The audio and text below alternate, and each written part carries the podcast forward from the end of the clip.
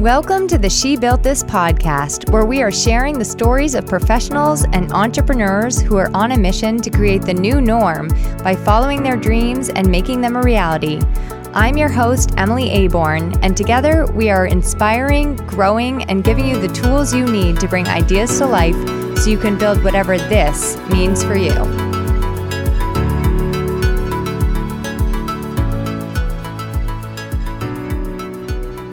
Hey everyone, and welcome back. And if you've newly discovered the podcast, of course, hi and welcome here. Allow me to introduce myself if you don't know me already. My name is Emily Aborn. I'm a content writer as well as owner and founder of She Built This, a women's entrepreneurship community that is the place to be if you're looking for an authentic bunch of people that will be by your side every step of the way as you build your business. Because as we all know, it can be quite a roller coaster sometimes. If you are listening for the first time, don't worry, I will tell you a little bit more about She Built This in just a minute, especially as it relates to today's topic and my guest and our conversation. But I always like to start by getting a little cozy with you in the introduction and giving you a personal story or anecdote or a useless fun fact about me like last week to kick off the podcast. So let's get into that, shall we? This past weekend, I slammed my computer shut at noon on Friday and went up to Maine to visit. I live in New Hampshire. I went up to Maine to visit my brothers, grandparents, niece, cousins, and pretty much everybody else. It's actually a brand new computer, so don't worry, I really did close it very gently. I have to just clarify that so that my husband doesn't worry, but anyway, regardless, I turned off the computer and I left it behind. Now, I was born and raised in Maine, and a lot of my family still lives up there, and others were actually coming up to visit from Florida where they now live, and I haven't seen most of my family in over a year due to recent events, aka 2020 and 2021. Now, I've shared with you in past episodes that I'm not usually a huge fan of traveling. I'm a signed, sealed, and delivered homebody. I love my routines, I love predictability, and honestly, sometimes traveling just makes me downright anxious. It's weird because when I was a kid and even into my early 20s, I was about as jet set as they get, but in recent years, it's been just a little bit more challenging for me. So one of my middle names is Grace, and I feel like sometimes when it comes to traveling, I'm like anything but. However, that said, I was really, really looking forward to and excited about this particular trip. And what I was excited about, what I was anticipating, it all came to fruition and then some. I had the best time. My niece Charlotte and I had just like an absolute blast. I cannot get enough of that child. I wanted to just soak up being in her presence every moment I possibly could. My brother and sister-in-law Emily and I played games, and all together we did some like really fun stuff. Like we went to the local fair that my mom used to take me to when I was a little girl. The fair, by the way, is ample people watching opportunities, and despite the fact that I get very motion sick, like even at the very mention of motion, I actually rode a bunch of the rides and had a great time. Some of the rides I rode to appease Charlotte and some just because I wanted to over and over and over again. I also got to meet my cousin's new girlfriend. I saw my brother and his wife, my other brother and his wife, and I made some new friends, Daphne and Julie. If you're listening, I mean you and your fantastic welcoming crew. And after the weekend was done, I felt my heart burst about 60 times its normal size. It was crazy. And I promise I'm not like a Grinch. This isn't like a Grinch kind of situation. You know, I wasn't like walking around destroying Christmas in Whoville prior to this. I didn't actually know my heart could get any bigger. So I'm not trying to be like weird, but I just found that as I remained like really, really present with everybody all weekend, I was feeling feelings like a lot more strongly than ever before. And I'm not sure if it's just because it's been a while since I've seen everyone in person, or maybe it's some of the new things that I've learned over the past year. I don't know. Maybe it was the meditation I did on my way down, or maybe it was just like I put some of my control freak tendencies aside and I welcomed a little more go with the flow. I do not know exactly what to pinpoint it on, but it was definitely the key to me having such an amazing time. Like, I felt fully myself, and I also felt kind of strongly that when being myself was not entirely a match for other people and vice versa, it was like fascinating to witness. So yeah, anyway, I was just like flooded with all of these feelings that I feel like you can really only get when you fully listen and give love and welcome connection in a entirely new way. It was really stunning. So as I was driving home, I was thinking about other times that this happens, you know, because this happens to me in my everyday life too. When my heart feels like it's just going to burst out of my chest, the feeling transcends like screens. So it can happen over Zoom, or like if I'm using Voxer, or even when I'm texting a client, you know, I think it just, I feel these feelings of connection very like viscerally, I guess is the only way I can describe it. And I'll give it to you like a little more tangibly. You know, when you're holding a baby or petting a puppy and it's just like legitimately too entirely cute and you can't handle it. It's kind of like that feeling, or like catching a sunset and you cannot even do the awe of it justice with your iPhone camera, or you read a book that transports you and you think about it all day long. I guess it's like that. It's the only thing I know to compare it to. And I know I sound crazy right now, and that is okay.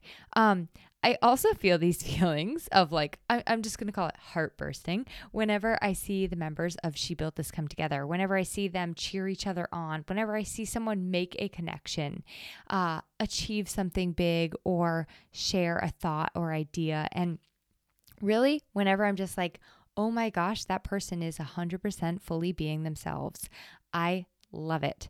So for me, I guess these are just feelings of like being awake and witnessing the human experience. And I think it's really like, it kind of brings me to just the importance and of finding your community and finding one that gives you these kinds of feelings, you know, like this essence, this feeling is one that I strive to bring to life through She Built This. It's important to me that that group is full of people that when you're around them or learning from them or talking to them, they're the kind of people that just light you up from head to toe, you know, and they really welcome you coming home to who you are. Because I believe that the more we find these outlets, the more we connect to each other in this way, the more that we are going to just radiate out and be able to make meaningful ripples into the world and make bigger impacts, spark change, and come together and do really, really powerful things. So my philosophy or feelings are that we just really need more alive, loving people in the world right now. And my guest today, Ivor Edmonds of Saga Healing, is going to share so much of this more succinctly and clearly than I can for sure. I know mine was like a little bit of a babbly ramble, but Ivor shares about how returning to our connection with the earth and to one another is a huge key to healing some of the things that we see on this planet around social justice, racial justice, diversity, equity, and inclusion. Ivor is the co-founder and chief wellness officer of Saga Healing. He's dedicated his life to addressing wellness in oppressed and marginalized populations. His definition of wellness involves trauma healing, racial justice, and respect for the harmony of the dialogue of energies in nature. And he's going to share more about what that means in this episode. And right now, he's offering a Healing from Trauma of Racism workshop series, which features interactive conversations that address the history of racism, trauma of microaggressions, and how to mindfully move forward as a leader in a post-2020 world. In this episode, I'll be sharing about the workshop that he's actually adapted specifically for the She Built This community. And I will be the first to admit and tell you that for a long time, not knowing what to say, not knowing what to do, not knowing how to be, it has held me back from doing anything around these issues and topics. And I've been just paralyzed because I was too scared or to do or say the wrong thing. And you might even hear some of that come out in this interview. I held myself back in asking some of the questions that I really do want to ask Ivor, but I am scared to say or do the wrong thing. And I'm not proud of myself for this. I've seen others do it as well. They haven't taken the time to look within, examine deeply how their actions and their words affect other people and ripple out, and they've been putting off making the changes in their businesses and their lives because they didn't know what to do or where to begin. For me, it's long past time to listen, learn, and understand, and really ask the questions that need to be asked and start to do the inner work. So I am beyond grateful to have Ivor Edmonds and his wife Brianna, both of Saga Healing, by my side, helping me to navigate this and educate me as a business owner and just as a human being about how to do my part in the areas of diversity, equity, and inclusion. In September, October, November, She Built This is collaborating with Ivor to offer a 3-part workshop series on diversity, equity, inclusion. And if you feel like this is you and you've wanted to deepen your knowledge and understanding in these areas, I cannot encourage you strongly enough to attend. And Ivor's going to share some of his vision for the workshop a little bit in this interview too. He will also be sharing his thoughts on what's going well and where there still needs to be light shed on some of these issues and around collaborations and connection on the planet. And Ivor brings a really, really unique approach to this work that involves self-exploration, deep healing, and also tangible action steps. He is someone I'm extremely fortunate to have met through my sister-in-law originally, and then taking yoga with him. And we as a community, as a She Built This community and women professionals and entrepreneurs, we are just incredibly lucky to be able to learn from him. So don't be like me. Don't let not knowing what to say or do be your excuse. And just for your information, this workshop is open to all women in business. You don't need to be in the group. It's $133 for all 3 workshops in the series. If you're already a She Built This VIP member, you get the workshop at no cost. And if you do want to sign up to be a VIP yearly member, before September 1st, and you'll also get the workshop at no cost. If you're not in the VIP group and maybe you've been kind of curious about it and this workshop is kind of like the nudge you need, you can check it out. You can check out the workshop individually, and you can also check out the VIP group and what the member perks are at shebuiltthis.org. And I will have the link to both of those things together and separately in the show notes. But now, without further ado, because I definitely adued pretty far, here is my conversation with Ivor.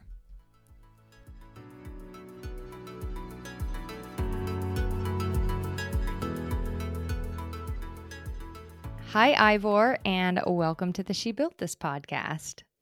Hello. Thank you for having me. I'm very excited to be here today. Yes, I'm feel very honored that you are joining me. And I read your bio before you hopped on, but I'd love to hear in your own words who you are and what you do. Sure.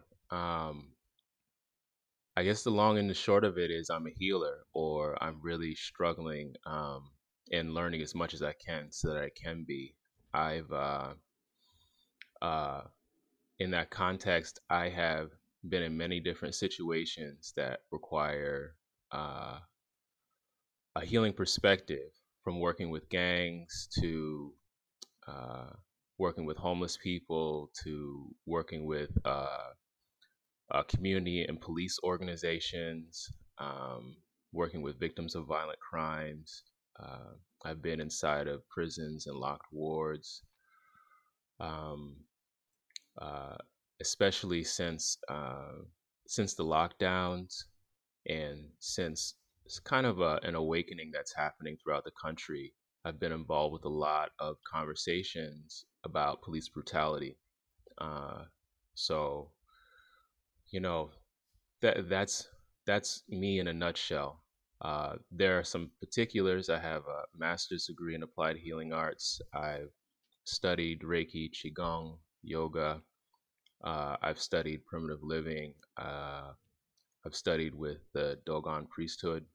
So I have many different teachers, and I'm still learning herbal healing and learning how to participate with nature.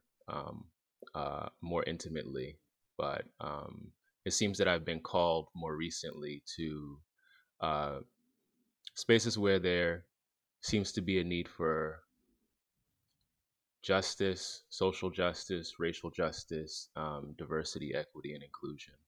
So, yeah.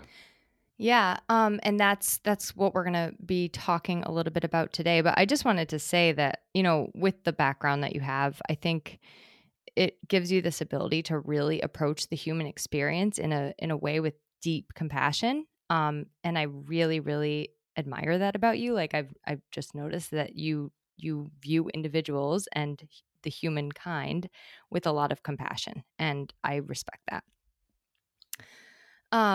So to start, let's kind of talk about this idea of collaboration and what your experience has been in working with groups, more being better than one, and like what those kind of ripple effects we can make when we team up with others and surround ourselves with the right people. Sure. Nothing like diving right in. Sure. Yeah. Let's dive right in. I'll start off with a short traditional anecdote. And basically, the father, we'll call him Abba. He walks in on his son trying to lift something heavy. We'll call his son E.T. And, E.T. is very frustrated and, you know, he's a small child, so he can't lift it. And E.T.'s been trying all day, and he's been using all of his strength and all of his ingenuity. And he laments to his father, you know, I've been using all my strength to lift this and I can't. And his father says, no, you didn't use all your strength because you didn't ask me. So the lesson is that, you know, if we don't ask for help, if we don't use that power that we have to be in community and work together, we're missing a large part of our strength. There's another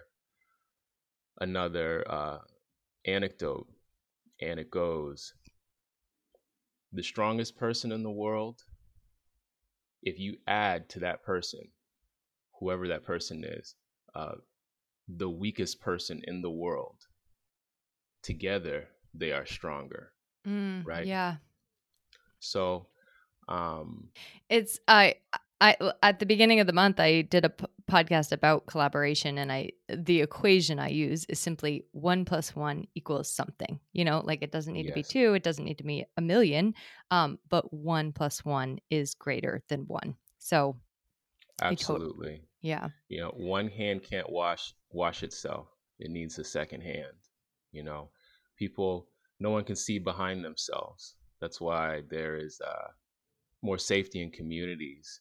You know, if you're walking alone at night versus walking with a group of people, it's immediate and apparent the power that there is in groups of people, and especially when we're talking about collaborating and synergizing, and maybe even in a business context. The examples really start to flow, you know, two businesses or a group of businesses working together, or even just a group of people working together. Their shared intelligence and resources is, especially if there's harmony in the group, is always going to be greater. You know, we're social creatures. We can live alone and things, but usually we see, usually I see in my work, groups of people who are living together harmoniously. That's where you see us in our best integrity. That's where you see us have the most creativity. That's where you see the happiest babies, you know? So, yeah. Yeah, and I think it's really important to choose those collaborations with people that, you know, align with your values and what you're like looking to accomplish. And that's in a business sense, but also in a social sense. Mm-hmm. And so absolutely. Like coming at it from that lens, what are you kind of seeing as you collaborate with others right now, and you see other collaborations, and you just see like things happening in the United States? Let's just go micro, I guess. What do you feel like is kind of like broken or faulty or defective right now and is not working? As far as collaborations are concerned? Yeah. Yeah. So anytime I see groups of people coming together, you know, it's kind of like having a family. Things are, when things start to mix together, when you bring two bodies together or bring a community together, there has to be some type of space for us to be human. A lot of the time, I feel like there's resentment, or there's animosity, or there's arrogance, or there's other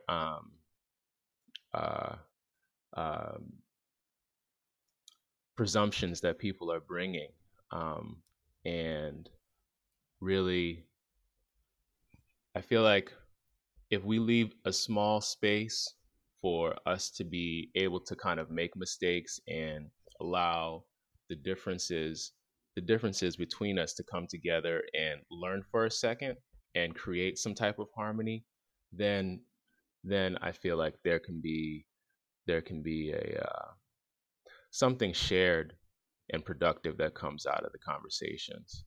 But it's really when there's no room for tolerance, when there's no room for patience, when there's no room for learning, I feel like that's when learning before we necessarily get to the main objective of whatever the group coming together, if there's not that little bit of space there, the little bit of tolerance, I feel like things kind of go sideways. Yeah, remembering that people are bringing their human selves to the table, and like I love changing judgment to curiosity and being open and trying to really understand and learn more about people, rather than just say, oh, well, they're different than me, or that's wrong, I'm right, you know? Yes, absolutely. And the values that people are bringing, you know, it's important to hear them and listen to them, and you know, agree on a shared set of values, mm-hmm. you know, so that,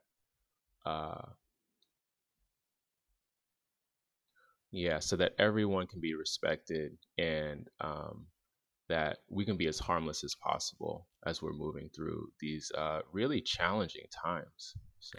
Yeah. So what do you, let's like flip this to the positive. What do you see going well or right now? I see people really starting to, maybe because they have to, or maybe because of the natural disasters, or maybe because there's an awakening happening, or maybe because of some things that I haven't named, but I see people starting to have a respect for nature, mm-hmm. and starting to have a shared understanding that we're all kind of in this together. And you know, I know some folks will say, hey, it's too late, but no, I think we're still alive. I don't think it's too late, but I see this collective perspective coming out where we're starting to realize that we have a relationship with the planet, and we have a relationship with each other that really needs to be respected. I see a lot of indigenous groups coming out of hiding and bringing their values back to the table.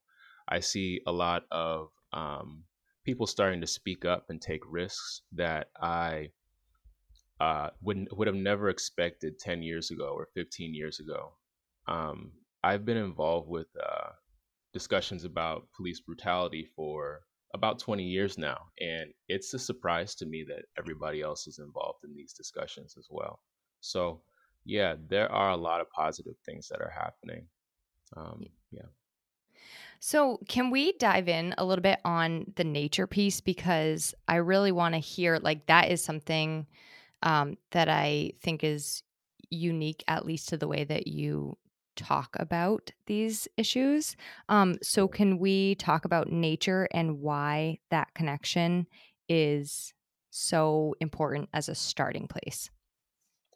Sure. Someone asked a question. I was at a lecture a couple of days ago. Someone asked a question, hey, do you think we're really going to go back to an agrarian society where we're all you know, living on a sun clock and eating out of the ground. And, you know, we're all doing like agriculture and stuff like that.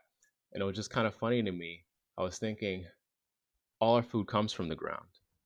Like, we may not see it, but it still comes from the ground. Everything that we have is provided by the earth and by nature, you know. And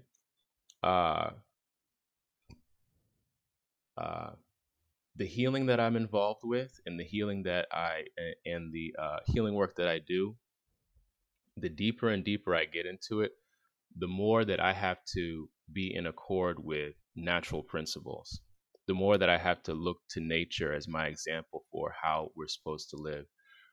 The deeper I get involved in healing work, the more I understand it's about fitting correctly into nature.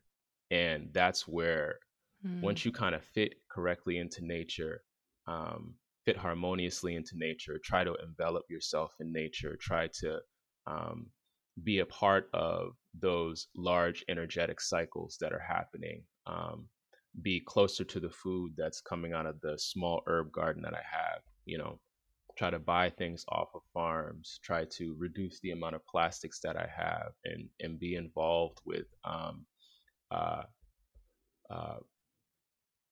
kind of helping us develop a shared understanding that we are a part of nature. And I feel like there was a point in time, maybe it started a while ago in the Industrial Revolution. And, you know, as we move through, we see this advancement in technology.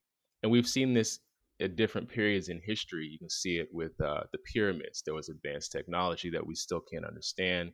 But, you know, I feel like maybe we moved a little bit too far away from nature, and did too much pollution of the waters and the rivers, and forgot how we're supposed to respect animals, even the animals that we may use for food sources. Like, we're supposed to treat them better. And I feel like, you know, on a macro level and a micro level, all of these lessons are pointing us toward, hey, we have to be, and we're also a part of nature. So listening to our bodies is a really big part of that, you know, listening to our sensitivities, paying attention to what's going on and to our own feelings, and not ignoring them, and trying to be in tune even with our own bodies.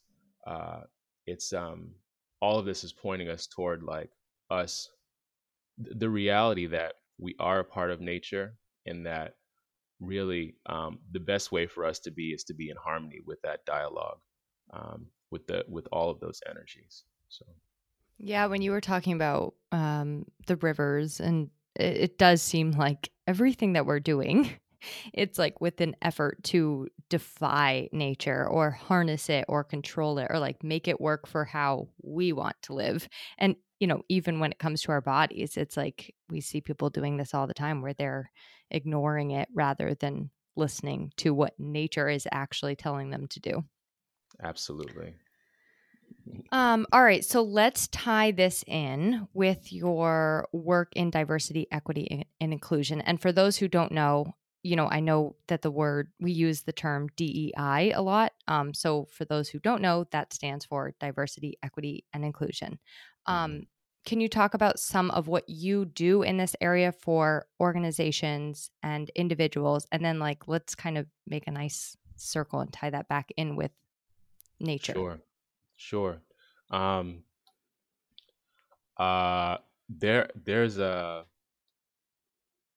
There's a racial reckoning happening in a way that I haven't seen it happen in organizations now, in 501c3s, in for-profits, in government organizations, that I never really expected people to be paying attention to it like this. What I do inside of organizations often is, there's a lot of trauma around this. There are people that are have been hurt by being excluded, and hurt by the racism and systemic isms. You know, and it's not just racism. There's sexism showing up. There's all sorts of isms showing up. So there's a lot of trauma around that. And there's also a lack of I don't know if ignorance is a negative word. I don't mean that to be negative, but there's a lack of knowledge about history and about the history of racism, the history of systemic oppression. And there seems to be, in a way that there hasn't now, some attention from the C-level, from boards and from chief executives and things like this, where they don't know what to do, but they want to do something.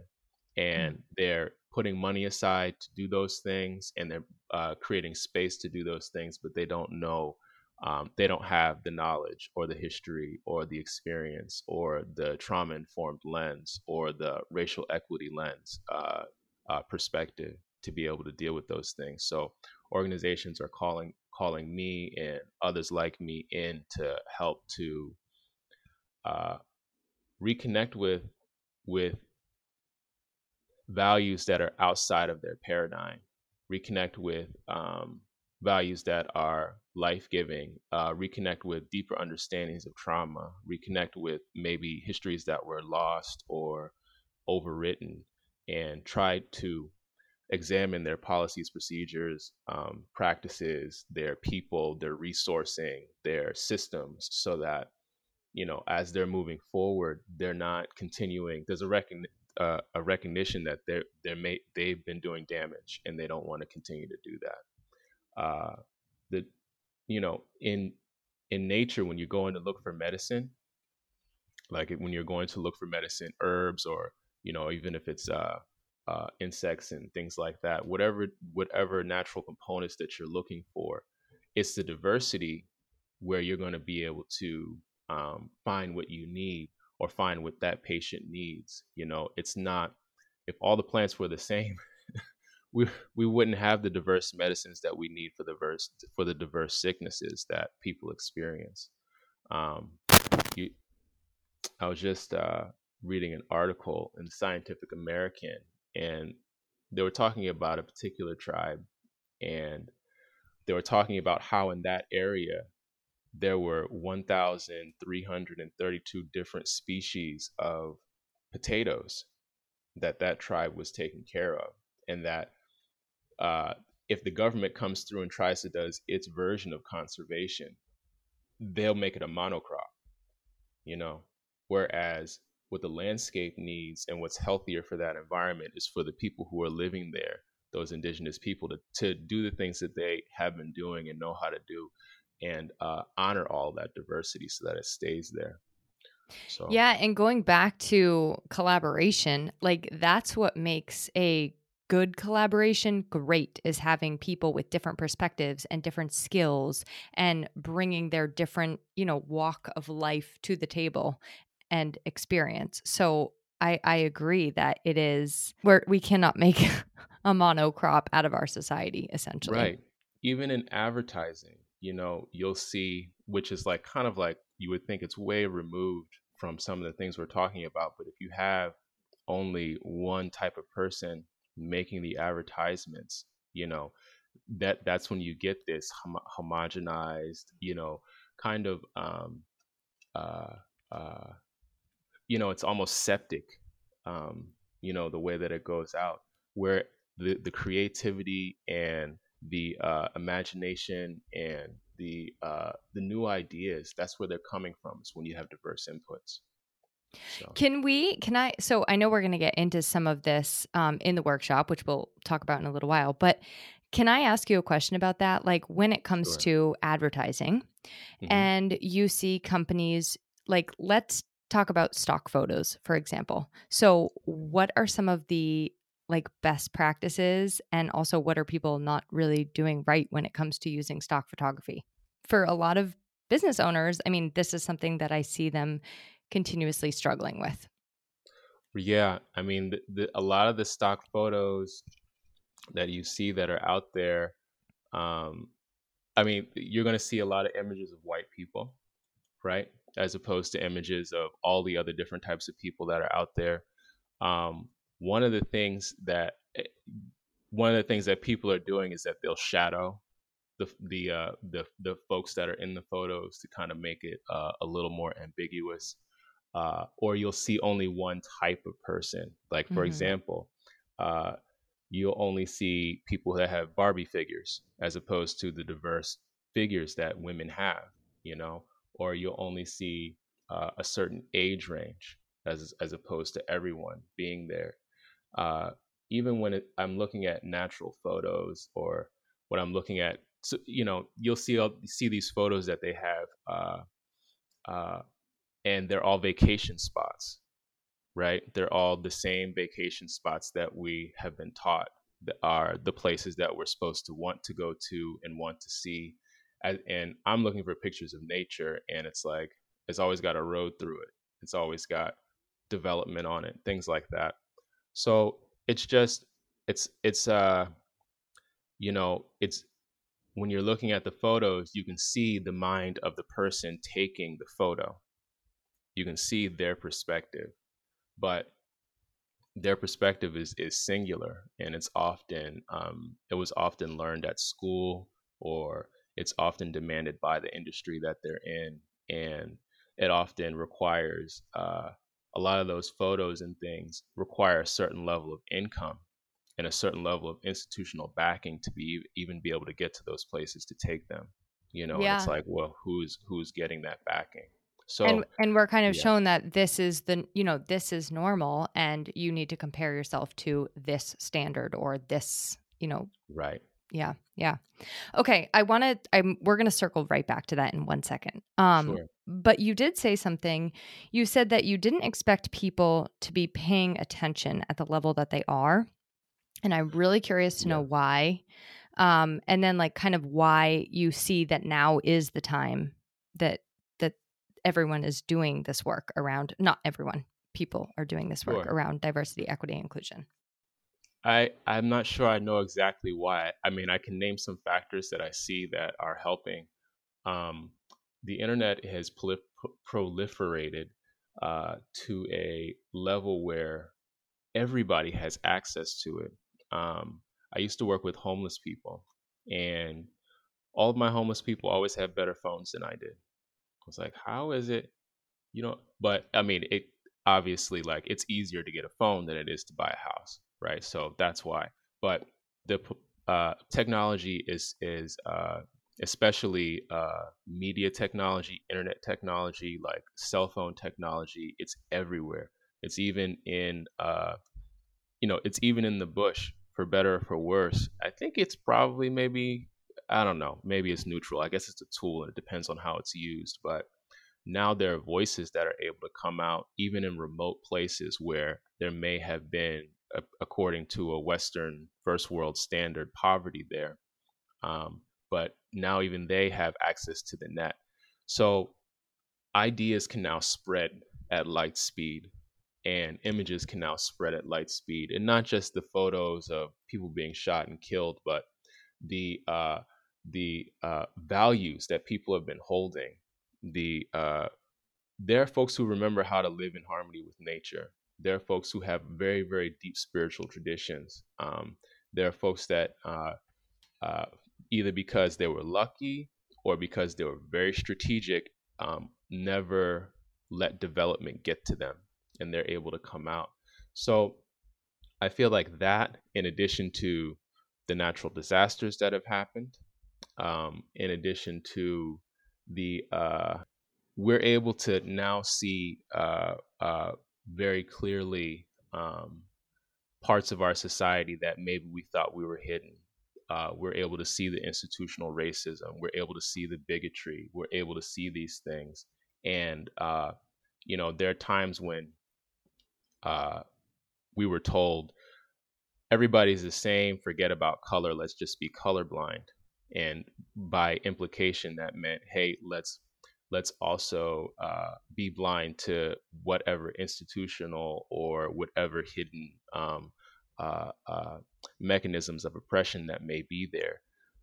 I feel like because we can talk and see these things and they're recorded, we can't escape them anymore.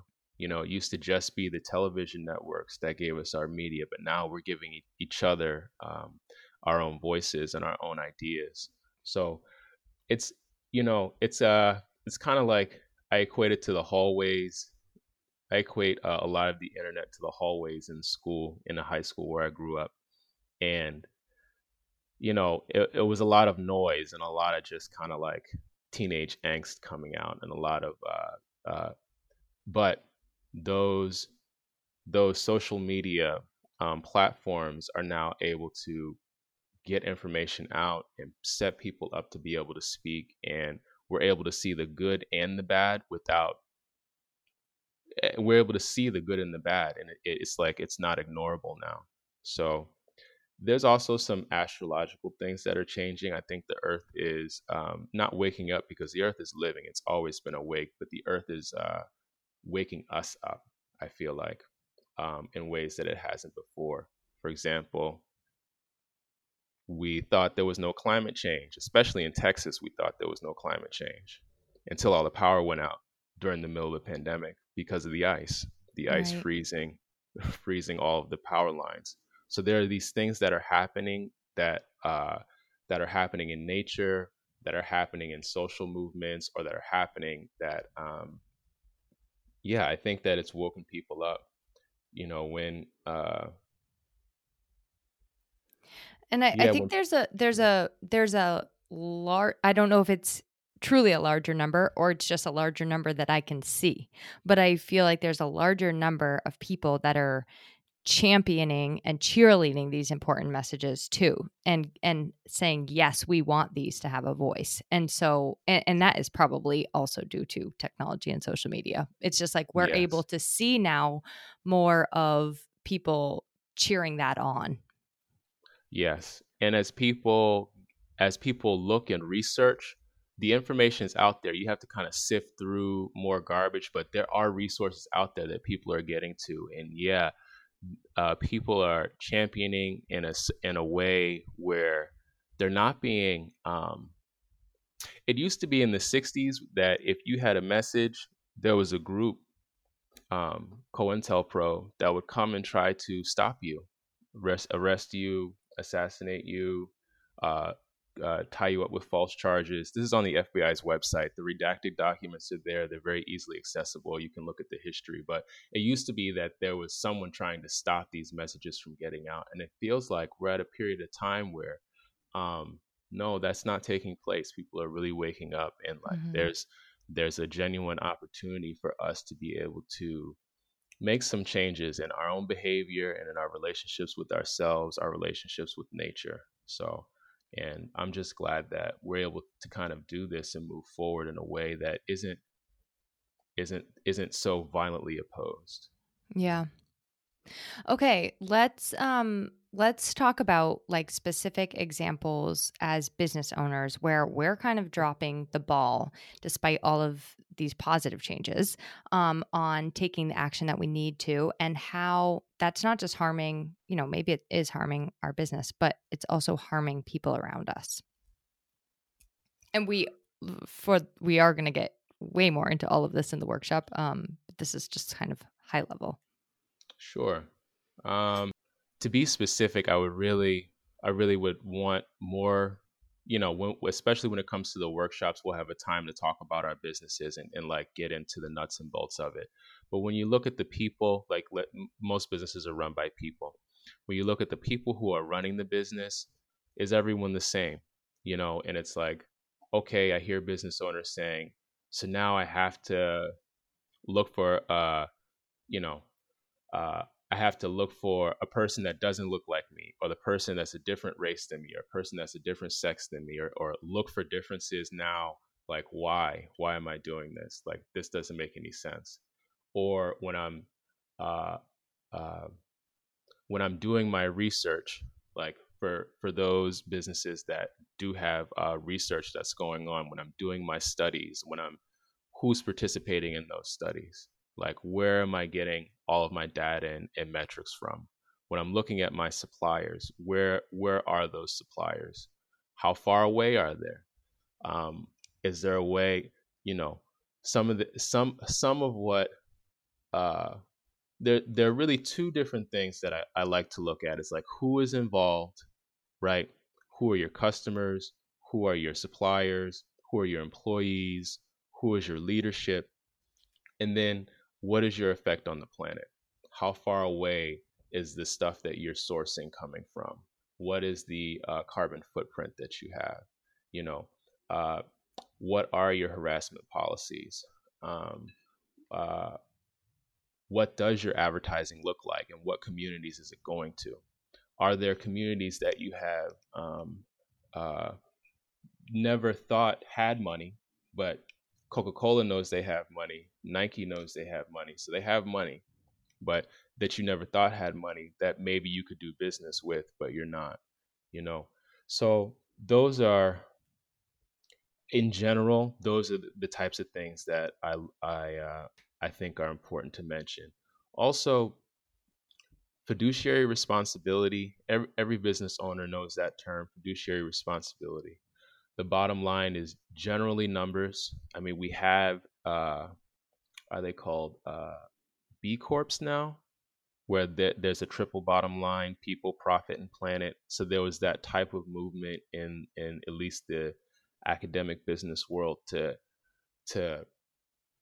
look at more than just what the financial cost is. But really, it's like, if all of your decisions are made just with a dollar sign, and not looking at what your impact is on life, either on the planet or on the people, then yeah, I think that there's a problem there. Yeah. So like, I mean, you wrote down in the notes we had back and forth to each other, it comes down to cutting corners and not being curious about the difference and the impact that you're making, and treating other human beings as numbers, basically, and dollars rather than human beings.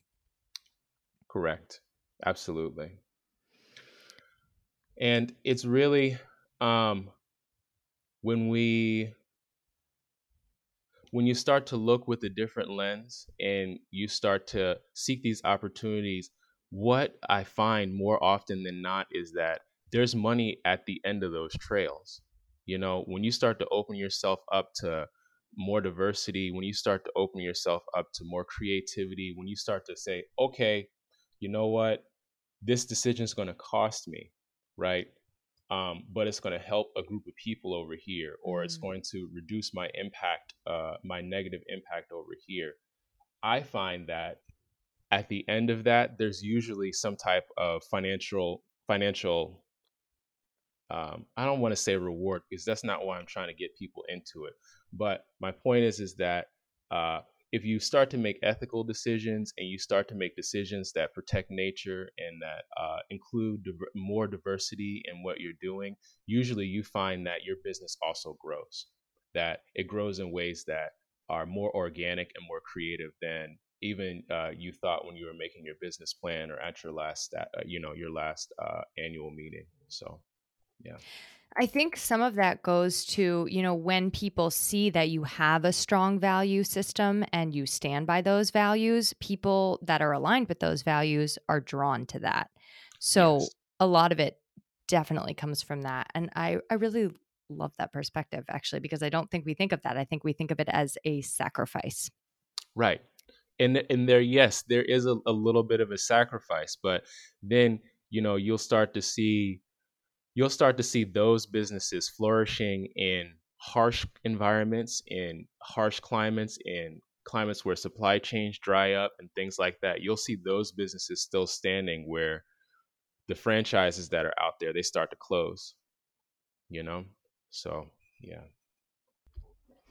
All right. So let's talk about, so we're going to be going over a lot of these things in way more detail. And like you said, specific to people's actual businesses.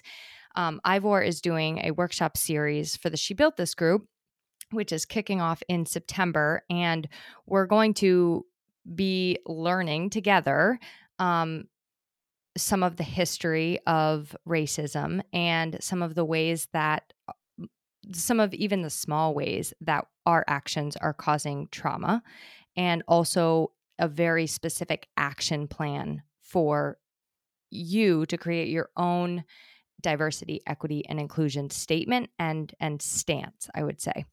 Did I miss anything that you feel I need to include in sharing about the workshop? There's going to be a lot of healing that happens at that workshop. I really do believe. And I don't want people to miss that opportunity. You know, I guess there could be a notion that I'm just going to tell people what they're doing wrong. That's not first of all, that's not effective. And second, it's not the reality. I really want there to be a growth for everyone that's there. And there's going to be a lot of healing that occurs.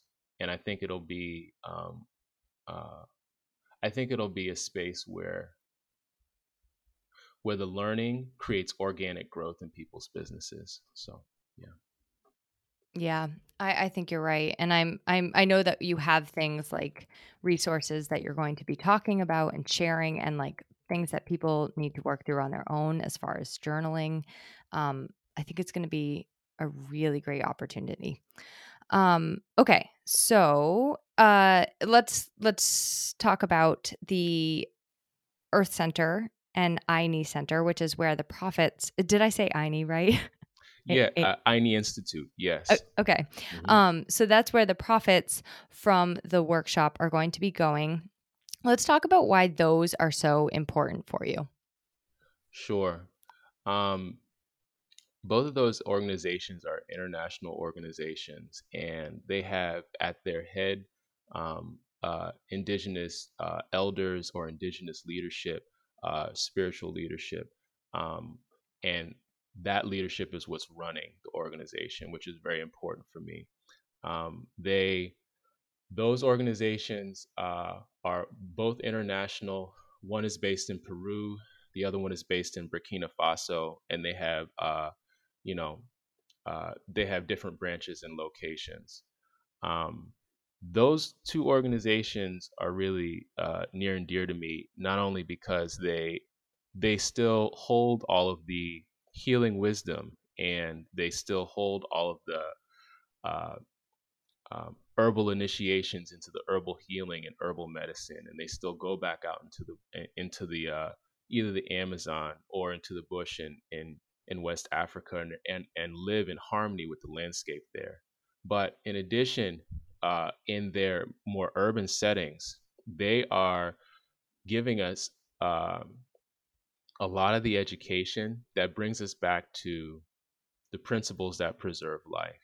And then you'll see projects that they're doing with people who are incarcerated, with land conservation, with pregnant women, with housing justice, with the preservation of indigenous knowledge, with well projects, with schools that they're building, with projects they have for elders, or that they have for people who've passed, funerals and things like that. They do a lot of good work, and I've been a part of those organizations for years now, and really they have helped me to be able to bring a lot of this information to She Built It and other groups who are asking me to come and help. Like, I rely heavily on those indigenous principles that are really they have worked for generations to preserve under lots of pressure from development, from colonialism, from imperialism, globalism, all the isms that you want to name, and they've been able to keep these kind of pure principles for us. And I really want to see other people have access to that information. I want to see their projects flourish and grow, and I want to see all of us have a very close relationship with nature. And one organization is obviously a Latino organization. It's in Peru. The other organization is a Black organization, an African indigenous organization in Burkina. But each of them, when you go inside, everybody's there. You know, it's not just one type of person. You know what I mean? You have white people, black people, Indian people, you know, people who are of mixed race, people who don't know what their heritage is. And they've been some of the warmest and most intelligent communities that I've been a part of. So I wanted to share those and help them to flourish. Yeah. I think it's a really welcome reminder that there is like so much good that can be generated by us. You know, we see a lot of negative things on the news, on social media, and it's so important to remember that like as a community, as individuals, we can make an impact for good in the world. Yes, we absolutely can. And I think you said it best. So yes, we can absolutely make a difference. I guess that kind of leaves me with the last question I want to ask and then give you a chance to share how to connect with you. So, you know, I think some people listening might feel like, well, I am just one person. I'm just one individual. What can I start doing today that's going to make any sort of change or positive impact? Okay. So I'm really glad that you brought that up. Scientific American just did a study. My sister has me looking at Scientific American every week. She has us in a study group, so we study the magazine. But anyway, there were some studies that happened there, and they were looking at what makes a successful social movement. Is it the fact that there are big backers, big donors, or big financial resources from people who we would call part of the system and part of the leadership? Or is it what is the... You know, they were investigating what makes a successful social movement, either in the Latin world or in the United States or in Indonesia, what makes a good social movement, not a good one, a successful one. And what it kind of boiled down to was, no, it doesn't require lots and lots of people. No, it's not the financial resources there. No, it's not the court cases or laws that are passed. No, it's not sponsors. No, it's not a certain like leadership that comes up and does it. What makes a successful movement is one poor person who has a story that has inspired them in such a way that they never run out of energy. They never run out of steam. They found that when you look at movements and see what makes them successful, or where is the common thread in those successful movements, you'll always find like one or two or a very small group of individuals who their defining feature is not that they have money or education or resources or connections or any of those things or skills or access. No, what they have is a story. It may be a story about a holy drama. It may be a story about heroism. It may be a story, but some type of story that inspires them to be like, no, we can make a difference. No, I do have the motivation and the energy to keep getting up every day and keep chipping away at this.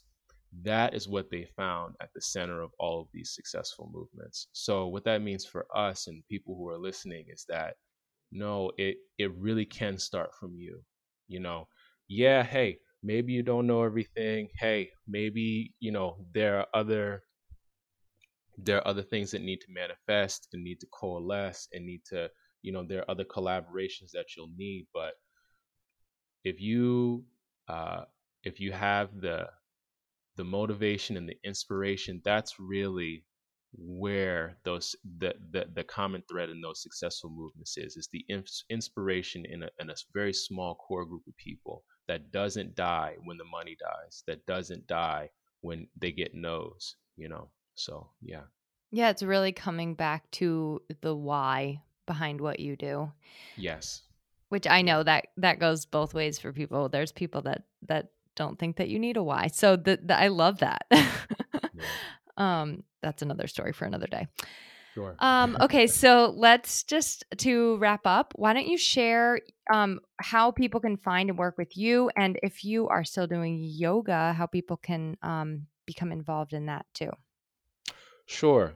So my website is sagahealing.com. That's sagahealing.com. And you can find me there. I have a library of wellness classes that's available on demand. So you can purchase a membership and you'll have access to Reiki, yoga, Qigong, chair yoga, Pilates, different classes that are there that you can have access to whenever you want. And if you want live access to me, I'm teaching Saturdays at 9:30 a.m. There's a yoga class, and Wednesdays at 6:30 p.m. There's a Qigong class. If you want to attend a live class with me. And the last thing I would say is for people who are looking to do diversity, equity, and inclusion, social justice work, or looking for a speaker, email us directly. Mm-hmm. You can either go through the hello@Saga Healing link, or you can just use my name, Ivor, IVOR, @sagahealing.com. Well, thank you so much. I really just want to say I appreciate you and Brianna so much. I'm so grateful that you are both taking time to work with me and to help the members of She Built This do this healing. And thanks for taking time to be on the podcast with me today.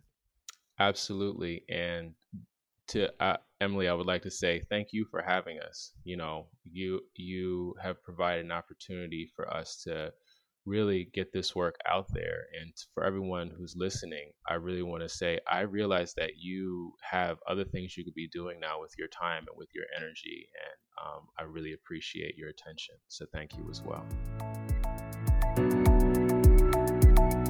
To learn more about She Built This and to join our community and get involved for yourself, visit www.shebuiltthis.org.